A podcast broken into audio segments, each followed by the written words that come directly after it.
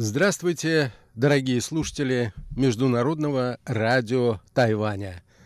В эфире еженедельная передача из рубрики «Азия в современном мире». У микрофона ведущий передачи Андрей Солодов. В прошлом выпуске нашей передачи, дорогие радиослушатели, речь шла об отношениях между Западом и Ираном. В тот раз мы говорили о предыстории современного состояния этих отношений. Теперь время настало поговорить и о самих этих взаимоотношениях в самое последнее время. Итак, Запад и Иран. Источники противостояния.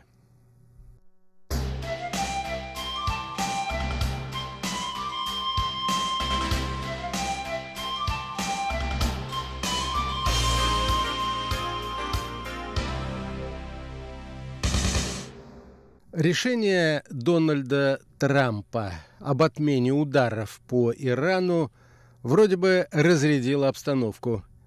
Однако последовавшие за этим инциденты с танкерами в Персидском заливе и намерение повысить уровень обогащения урана, о чем было объявлено в Тегеране, а также приход Великобритании на пост премьер-министра Бориса Джонсона сохраняют ситуацию так называемого тлеющего напряжения. Как указывают некоторые наблюдатели, иранцы вступили на путь, от которого их предостерегали. Отказ от выполнения некоторых положений всеобъемлющего соглашения о контроле над ядерной программой Ирана, решение выйти на уровень 3,67%, имея в виду обогащение урана, а также риторика в отношении Соединенных Штатов и их союзников, все это не способствует, разумеется, разрядке ситуации. Тот факт, что эти действия во многом стали ответом на выход США из ядерной сделки и невыполнение значимых для урана условий этой сделки со стороны Америки, мало кого беспокоит теперь, кроме самих иранцев. Кому интересно и то, что достигнутые иранцами 4,5% уровня обогащения урана, а эту цифру зафиксировала МАГАТЭ, это пока еще низкообогащенный уран, обладать которым вправе каждый член этой международной организации. Разумеется, политические оппоненты лидеров в Вашингтоне и абсолютное большинство стран осуждают выход США из сделки и видят в этом решении пролог к новому витку эскалации международной, о возможной военной напряженности на Ближнем Востоке. Специалисты же по нераспространению ядерного оружия полагают, что пока серьезных рисков для получения Ираном ядерных средств нет. Однако в отсутствие возможности повлиять на сильного одни заинтересованные игроки предпочитают ограничиваться риторикой сожаления, другие – пожурить того, кто слабее.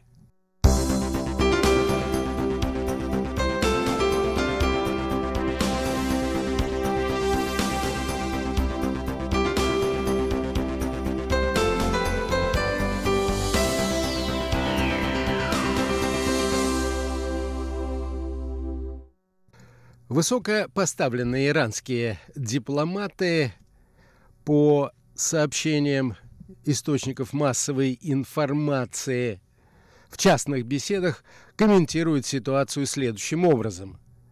Для европейцев это уже не вопрос спасения договора, а спасения собственного лица.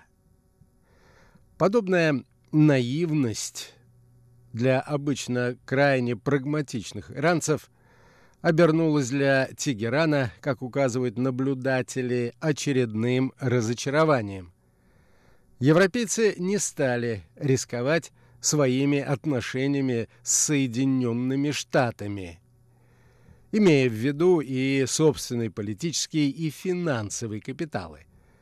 Отдельные инициативы, направленные в сторону Ирана, не изменили общей негативной картины. Однако изыскать источники и методы спасения собственного лица они сумели. Британцы, по большому счету, как указывают эксперты, солидаризировались с американцами в деле наращивания давления на Иран, хотя официально и не поддерживают выход США из договора.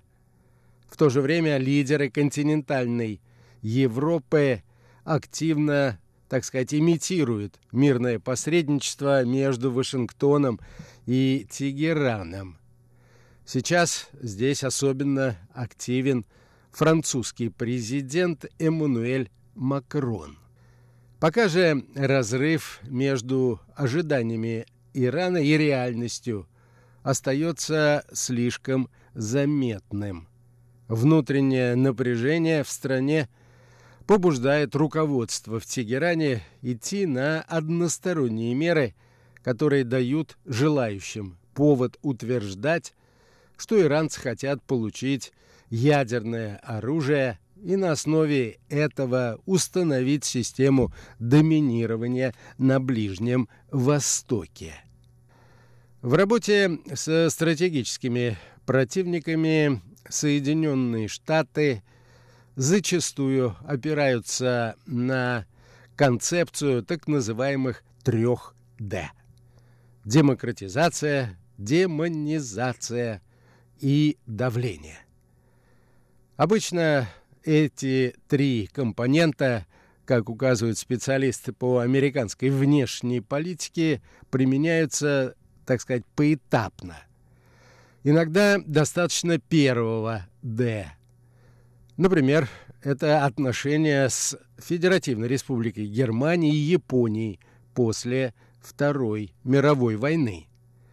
Однако чаще американцам после Второй мировой войны приходилось использовать второй и третий подходы. В случае с Ираном, как очевидно, администрация Трампа использует именно все три составляющие данной концепции. Наращивание давления на все институты иранской власти и отдельных руководителей и рисуя образ злонамеренной державы, Соединенные Штаты в идеале желали бы видеть в Тегеране более лояльное руководство. Но по факту готовы ограничиться сотрудничеством иранцев со значимыми для США и их союзников темам. Это своеобразная квазидемократизация, где трансформация природы режима не обязательна, пока он готов работать с Вашингтоном, разумеется, на выгодных для США условиях. Отсюда постоянные сигналы, которые подает американская администрация о желании вести переговоры и заключить новую сделку. С одной стороны, и информационная кампания по обличению режима аятолл, который угнетает рядовых иранцев.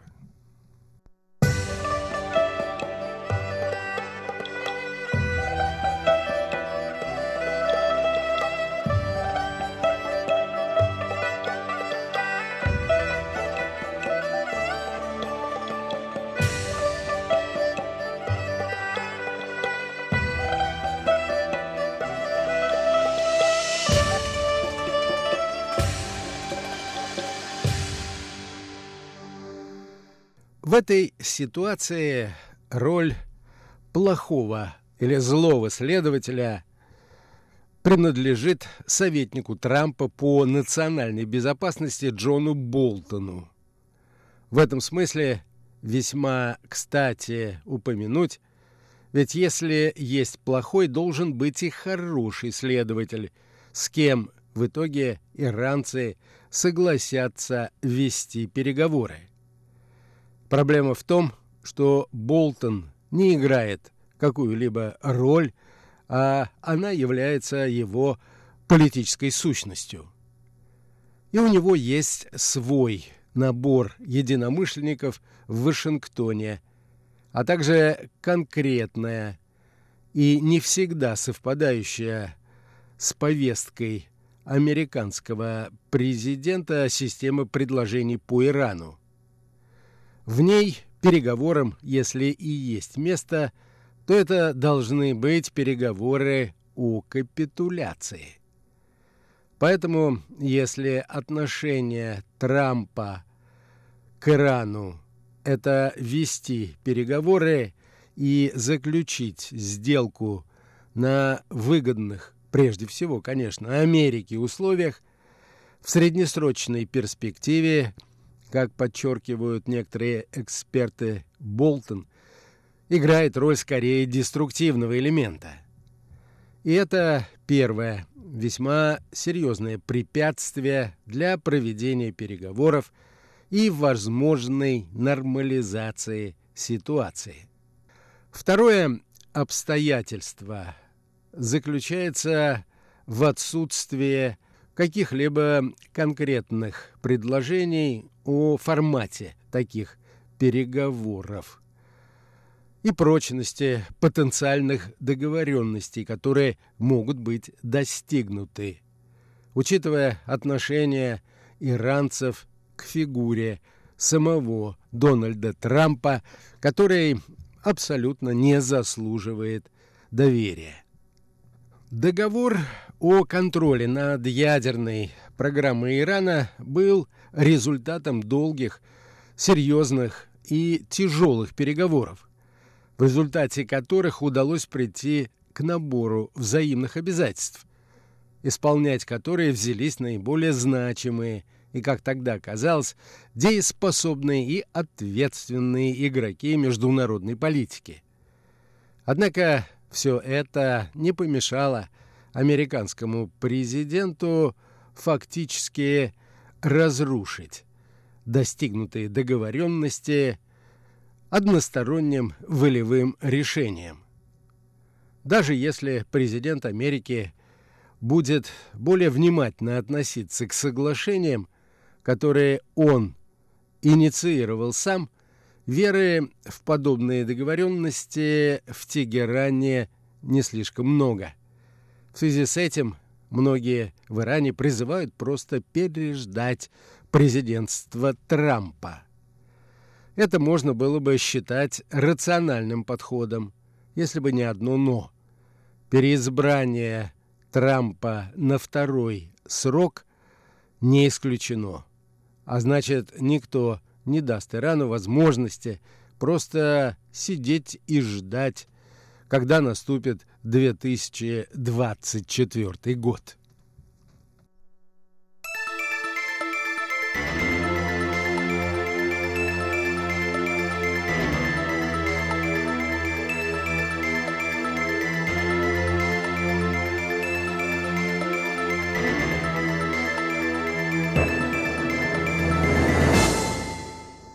Наконец, и еще одно препятствие к началу формальных переговоров – это порядок уступок, на которые должны пойти обе стороны.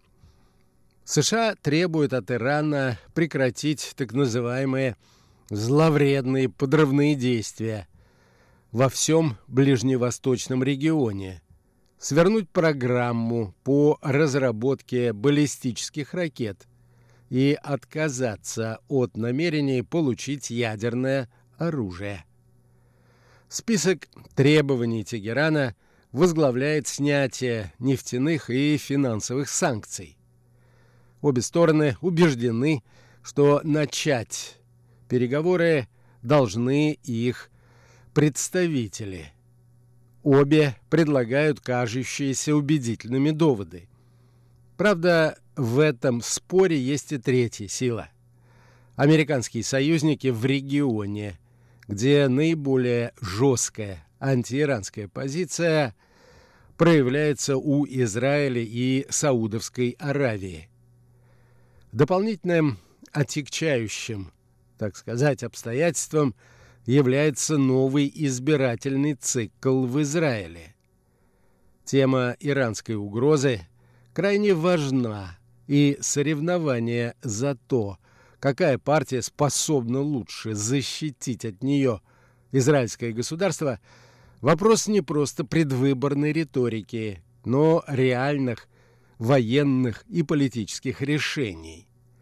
Может быть, некоторым кажется, что политика действующего премьер-министра Нетаньяху в отношении Ирана чрезмерно жесткая и излишне эмоциональная, его оппоненты в политических кругах Израиля оценивают ее как малоинициативную и требуют еще большего давления на Иран. Характерная для предвыборной ситуации дилемма в отношении значимого противника, слишком много давления или его недостаток, будет актуальной не только для Израиля, но и для политической борьбы в самих Соединенных Штатах. В Америке, как известно, уже стартовала избирательная президентская кампания, и вопрос политики в отношении Ирана, хоть и не центральный для общей повестки, но достаточно важный в ее внешнеполитической части. Ну и, наконец, еще одно обстоятельство, пройти мимо которого нельзя. В Великобритании был избран новый премьер. Борис Джонсон представляет консервативную партию, однако его коллеги решили избрать его новым премьер-министром в связи с тем, что его предшественница Тереза Мэй так и не смогла довести до какого-то результата переговоры о выходе Англии из Евросоюза. Формально, как я уже отмечал, внешнеполитическая позиция Великобритании в отношении Ирана отличается от позиции Америки. Англия, кажется, осуждает Америку за выход из договора и в этом смысле солидаризируется со своими европейскими партнерами. Однако ожидается, что новый премьер, господин Джонсон, будет в большей степени стремиться оказывать поддержку партнерам в Соединенных Штатах Америки, и это обстоятельство может также сказаться на перспективе договоренностей между Западом и Ираном.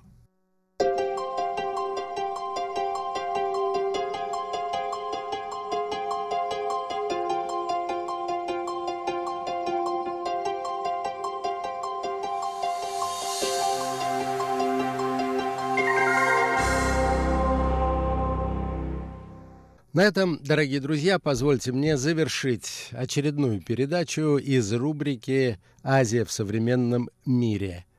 Передачу, как обычно, подготовил и провел Андрей Солодов. Всего вам доброго, до новых встреч!